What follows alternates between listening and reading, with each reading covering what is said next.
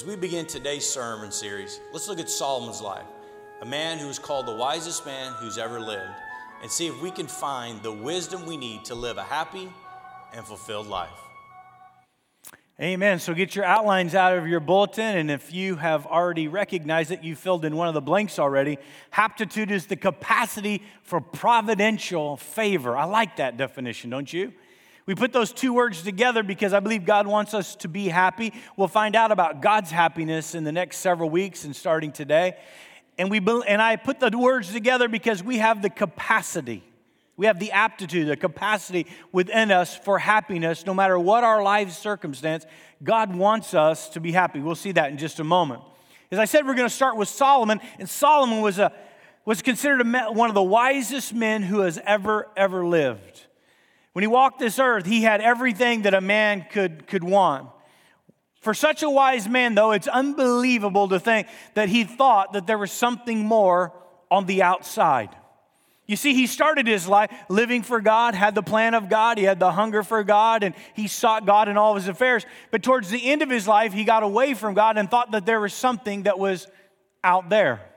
Now, some of you know exactly what I'm talking about because you've had family members or maybe even yourself. You were serving God, you were living for God, you were in church, you'd never been closer to the Lord, and that began to wane just a little bit. And you thought, you know, there's greater fulfillment, there might be greater joy or happiness out there outside of God's grace, outside of God's plan, maybe outside of the church. Maybe I will calculate it, maybe in a calculated way. I will just go for a season and I'll go have some fun and then I'll come back to the church or I'll come back to the Lord. Well, first of all, I want you to know that's just a lie from the enemy because the Bible tells us that there is pleasure in sin for a season. And here's the problem with that kind of thinking. When we allow ourselves to go outside, like Solomon did, and we begin to experience the things of the world, a lot of times those things have ramifications. For instance, we think we're going to go into the world and we think, well, have fun just for a season. We'll, we'll try a little bit of alcohol. We'll try a little bit of, uh, of drugs. And what happens is, is we end up having a lifetime of addiction that we're fighting for the rest of our lives. See, it was pleasurable maybe in those first few moments, but then all of a sudden the ramification became a lifetime of addiction. We think that if we go outside of marriage or we have sex outside of marriage, that we're having fun, that it's pleasurable for a season. But what happens when a child is born or when you become sick or you become diseased? What happens for the rest of your life then? Then all of a sudden it's not near as fun as it used to be. The responsibility of that sin begins to settle in. See, that's the way Solomon was in his life. He was living for God, and all of a sudden he decided, well, maybe there's something more on the outside. And he began to, what he thought, search for happiness. The first blank in your notes. And he says this in verse 1 of chapter 2 I decided to enjoy myself and find out what happiness is. He was living for God and great things were going on in his life. And he said, But you know what? I decided that I was going to search for happiness. I'm going to search myself. I'm going to find out where true enjoyment comes from. I'm going to go and find happiness. Again, we somehow start believing that it's more fun to be out there. That out there, there's more life, there's more to enjoy, there's more pleasure, there's more to this world than what we could have when we experience when we live for God more enjoyment, more happiness, more outside of God's ultimate plan for our life than if we live for the Lord in our life. The Bible says this again in Hebrews chapter 11, 25. It says, though you can enjoy the pleasures of sin for a season. I'll guarantee you it will happen for a season, but then all of a sudden your world will come crashing down if we don't get back to trying to find out God's plan for our life. Look at Solomon. Solomon said this, not Simon says, Solomon says in your notes, all right? He said, This is what I tried. He said, I have accumulated things. That's right. He said, I accumulated everything. He was the not only the wisest man, but they said he was the most wealthy man. He was the most wealthy man on the planet. I mean, he had the Rolls Royce, the Bentleys, the BMWs, the Mercedes Benz. He had the most palatial palace. He, it was decked out with all of the things that you can, all the designer things that you could put in it. He had all the gold and all the silver. He had all the bling on his fingers and around his neck. He had the greatest designer wear on his body. He had it all. Secondly, in your notes, it said also that he experienced pleasures. He went out and he tried to experience all the world had to, all the pleasures of this world. In fact, he began to marry, and he didn't stop marrying until he had 700 wives and 300 concubines. I don't know what to do with one. I don't know what I'd do with 700, but that's another sermon for another day. Amen. 700 wives. What, what are you thinking? He also said, number three, that he had achieved success. He was the most influential man on the entire planet. He had climbed the corporate ladder. He had come through his father. Now he sets us the pinnacle of the most important nation on the entire planet, and he is the king of that nation. Everything flows through him, everything goes through that nation. He is the most important, most successful person in all the world. Now, before we get too down on King Solomon here, doesn't that sound an awful lot like you and me? I mean, it sounds an awful lot like us, doesn't it? Because there's things that we do in our life. We, we try to acquire things, we try to bring things into our life. In fact, a few years ago, the popular bumper sticker read this The man who dies with the most toys wins. How have you know that's not true? See, we go out and we try to bring things into our lives that will make us happy. We go out and we try to experience pleasures like that are untold. We go out and we try to climb the corporate ladder and, and somehow achieve some kind of success for us. Somehow we want the recognition, the title, the corner office, and we go out and we go after all of those things. But here's what Solomon said about those things. He said, After I did all of that, in verse 2 and verse 17, he said, I found all of it is meaningless it's the chasing after the wind. You see, we think that by accumulating the things, we're going to be happy. We've got to have all the right symbols and status things in our life. But Solomon says, even though I was the king over an entire empire and I had slaves at my disposal, I was not happy. It was like chasing the wind. Psychology Today went out and they interviewed 52,000 Americans and they asked him this one question what would, you, what would it take to make you happy? Here's what they said they said, friends, a social life, a good job, being in love, recognition, success, sex, personal growth, good financial situation, having a house or an apartment. They said being attractive or beautiful, living in a certain city, their religion, recreation and exercise, being a parent, marriage, or even seeing happiness in your partner. Well, I didn't know if that list was all that it was, should be. And so we hit the streets and we tried to ask Southern Californians, what would it take for you to be happy? And here's some of their responses. Look at this. Hey, we're standing here in Anaheim, California, right outside Disneyland, called the happiest place on earth. And we're asking people what makes them happy. They should be able to tell us right here, right? So, what makes you happy? Ice cream. What about you? What makes you happy? My friends. Your friends. All right. What about what makes you happy? Disney. Great. Since we're here, that's a great, great, great answer. What makes you happy? What makes me happy is my family. Your family. Yes. What makes you happy? Um, Mickey Mouse. Perfect. Um, sunshine. Perfect. Disney. Family. Loved one. Being in the happiest place on earth with all my great friends. Perfect. I would probably do the same thing. The same thing. Family and friends. Family and friends. Family and friends. Family and friends. Uh, it's hard one. Should be me. I don't know, getting lost in movies. Getting lost in a movie. All right. Now, the great thing, the great thing I have to tell you about that last couple is they come walking up, swinging hands, and they're, you know, just having the time of their life. So we thought, surely they're happy. We'll go ask them, right?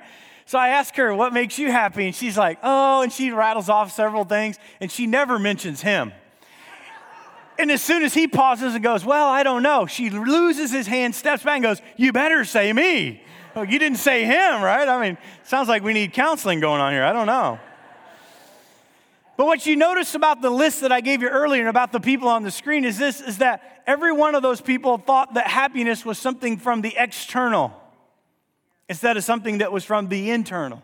You see, the popular idea of happiness is this is having the right circumstances creates a happiness in your life. And that's what Solomon did. He went out to try to create happiness outside of his life. He thought, if I can get the right things, if I can have the right status, if I can do the right things, bring the right people in my life, if I can seek the right pleasures, get the right high, I can be happy. And that is a lie from this world, I can tell you right now that you'll never find happiness. You'll never climb enough. Howard Hughes says this. He said, Howard, how much? One of the wealthiest men on the planet at his time. Howard Hughes, how much is enough? He said, just a little bit more. See, just a little bit more. You're always going to try to get another high. You're going to try to get a little bit more money. You're going to try to climb that next rung on the ladder. You're always going to try to go to that next place because you think that's where happiness is. It's all external. That's not God's plan for your life at all. In fact, that's not what God's word says. We tend to think in terms like this when I get out of school, oh, then I'll be happy. Oh, when I get a job, then I'll be happy. When I get married, I will be happy. Let me just stop and say this right here. It's not a marriage seminar, but if you get married to find happiness, you're ready for a divorce. Your spouse cannot make you happy. Only you can make yourself happy. Let's go on here. When I have kids, I'll be happy. Oh my. then you find yourself saying this when the kids leave, I'll be happy. You see, what does it take to make you happy? We tend to just, we tend to think like Solomon if I can acquire these things, then I will be happy. Here's in your notes Solomon thought having the right circumstances in your notes brought happiness, but it's really about having the right attitude that ensures a happy life. See, here's God's life of happiness. In your notes, God's life of happiness comes right out of what is known as the Beatitudes in Matthew chapter 5 in verse 3. And you, you know it. Blessed are the poor in spirit, for theirs is the kingdom of heaven. Blessed are those who mourn. Blessed are the, are the meek. Blessed are those who hunger and thirst for righteousness. Blessed are the merciful, for they will be shown mercy. Blessed are the pure in heart. Blessed are the peacemakers. Blessed are those who are persecuted. Blessed are you when people insult you and persecute you and say false things about you. Rejoice and be glad glad. So we have these opening lines from Jesus' famous Beatitudes Sermon on the Mount, and it's confusing to me. Anybody else with me? Because see, it says, Blessed are you when you're persecuted. Really? I think I'm blessed when everybody's leaving me alone and making me feel good. Come on. Blessed are you when you're poor in spirit. No, no, no. Blessed are me when I'm rich in spirit, huh? I mean, do you see the divine contradiction that is here? Is anybody with me? We read these and it's almost confusing to us. Blessed are you who are hungry and thirst. Blessed are you. And we go, what does all this mean? Well, in your notes, the word blessed means this in Scripture. It really means this it means happy is. Haptitude. Your divine providential capacity to be blessed, to be happy. God is saying this, so we could really read this passage like this. It could read, Happy are you when you are poor in spirit, for yours is the kingdom of heaven. Happy are you when you mourn, for you shall be comforted. Happy are the meek, for they will inherit the earth. Happy are those who hunger and thirst for righteousness, for they will be filled. Happy are the merciful, for they will be shown mercy. Happy are the pure in heart, for they will see God. Happy are the peacemakers, for they will be called the sons of God. Happy are those who are persecuted because of righteousness for their name's sake or for the kingdom of heaven. These are, again, divine contradictions, but now we're beginning to unlock the mystery of what God wants for us. You see, think about this just for a moment with me. Just, just think, just for a second. This is Jesus' first public sermon that he goes out and he begins to share with everyone that'll listen. And he didn't talk about heaven. He didn't talk about hell. He didn't talk about how he'd been sent from God to take away the sin of the world. He didn't talk about finances. He didn't talk about possessions. He didn't talk about prayer. He didn't talk about God himself. He didn't talk about the Spirit that would come after him. What did Jesus talk about? Happiness. Happiness. You know why? Because he knows it's the one subject that every single one in this room this morning wants for their life. How can we be happy? How can we be fulfilled? How can we live a life that, that is filled with the happiness, the joy of the Lord, which becomes our strength? How can we have this happiness in our life? Here's what I know that if you have to have all of your problems solved before you're happy, you'll never be happy. If you have to have everything perfect in your life before you'll be happy, you will never, ever be happy. See in your notes, my happiness is determined by what's happening, not by what's happening around me, but what's rather what's happening inside of me. It's not the things that are going on around me, it's the things that are happening on the inside of me that God is building up within me. So let's look at the first step of happiness in your notes. Happiness begins with humility. The Bible says in Matthew chapter 5 verse 3, blessed or happy are the poor in spirit, for theirs is the kingdom of heaven. Now he's talking about he's not talking about putting yourself down, low self-esteem. He's not talking about putting yourself down or, or, or, making yourself something that you're really not or trying to false humility, you know, putting yourself in false humility. That's not what this is talking about at all. What does it mean to be poor in spirit? It simply means this it means to depend upon God at all times.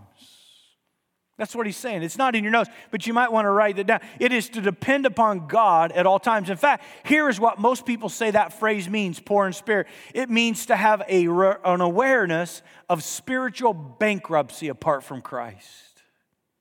He's saying, Happy are you when you come to the understanding in your life that you're going to be completely, when you understand that you're completely spiritually bankrupt without God.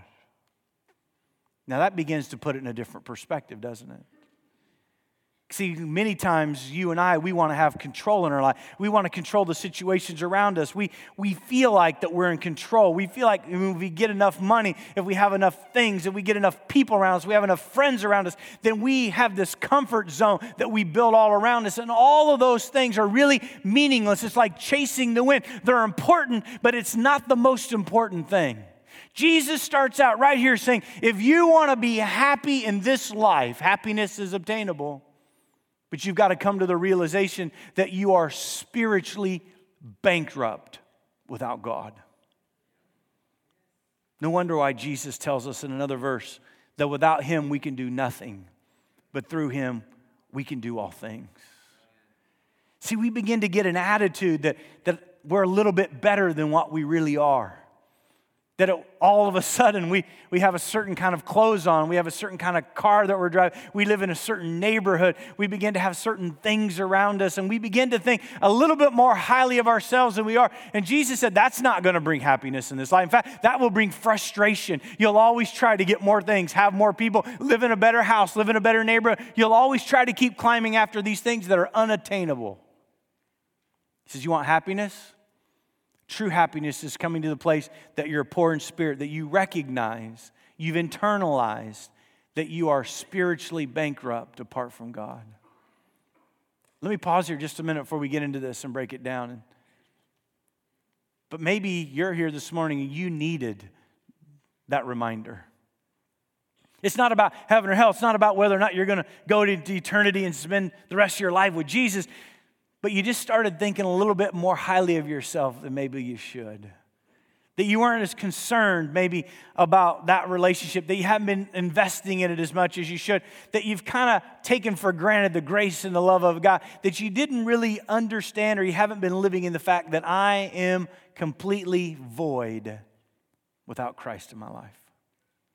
See, that's the starting point. That's the starting point. Here's what humility does, how it increases happiness in your notes. In your number one, it increases happiness. Humility reduces our stress.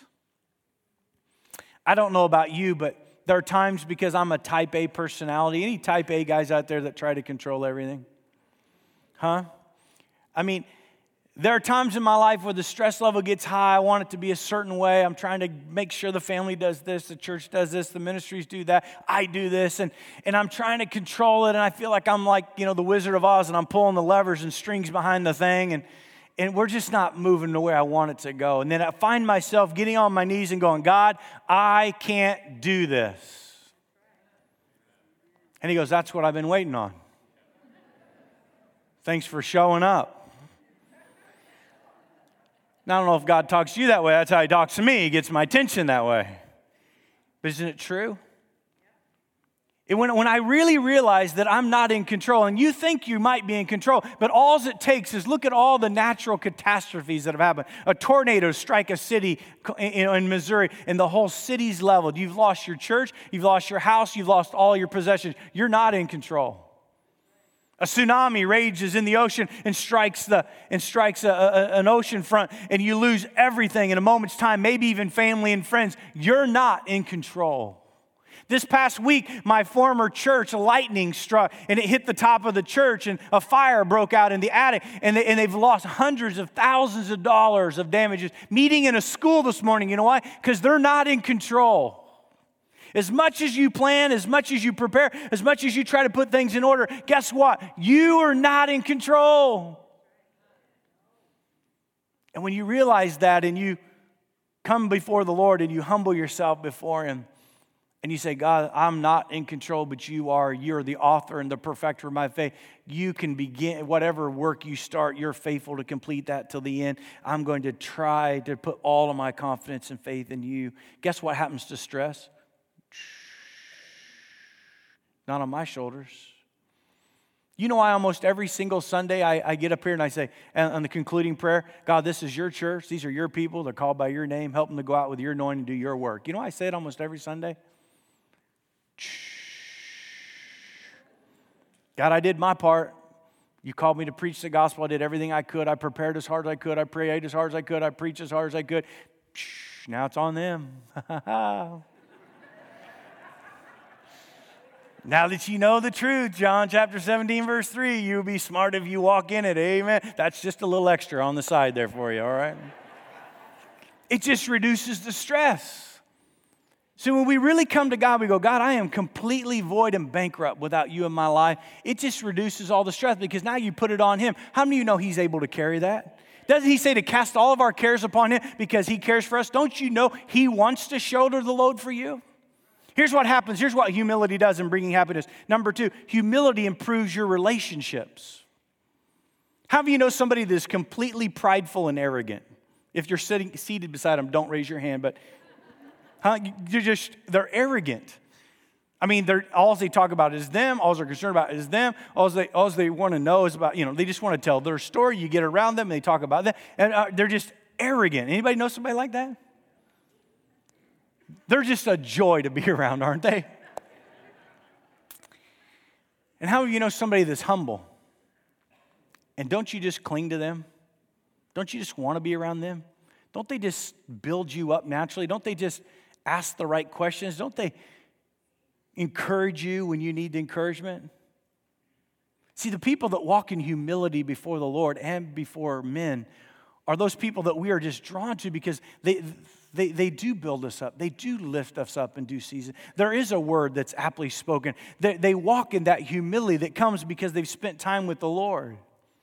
St. Francis of Assisi, the, he was a monk, and he wrote in his memoirs, he said this about trying to stay humble. He said, In order to stay humble, I ask a fellow monk to sit down with me and tell me all of my faults the moment someone praises me. Now, guys, we don't have to be a monk to do that. We just go home to our spouses, and our wives are great at that. And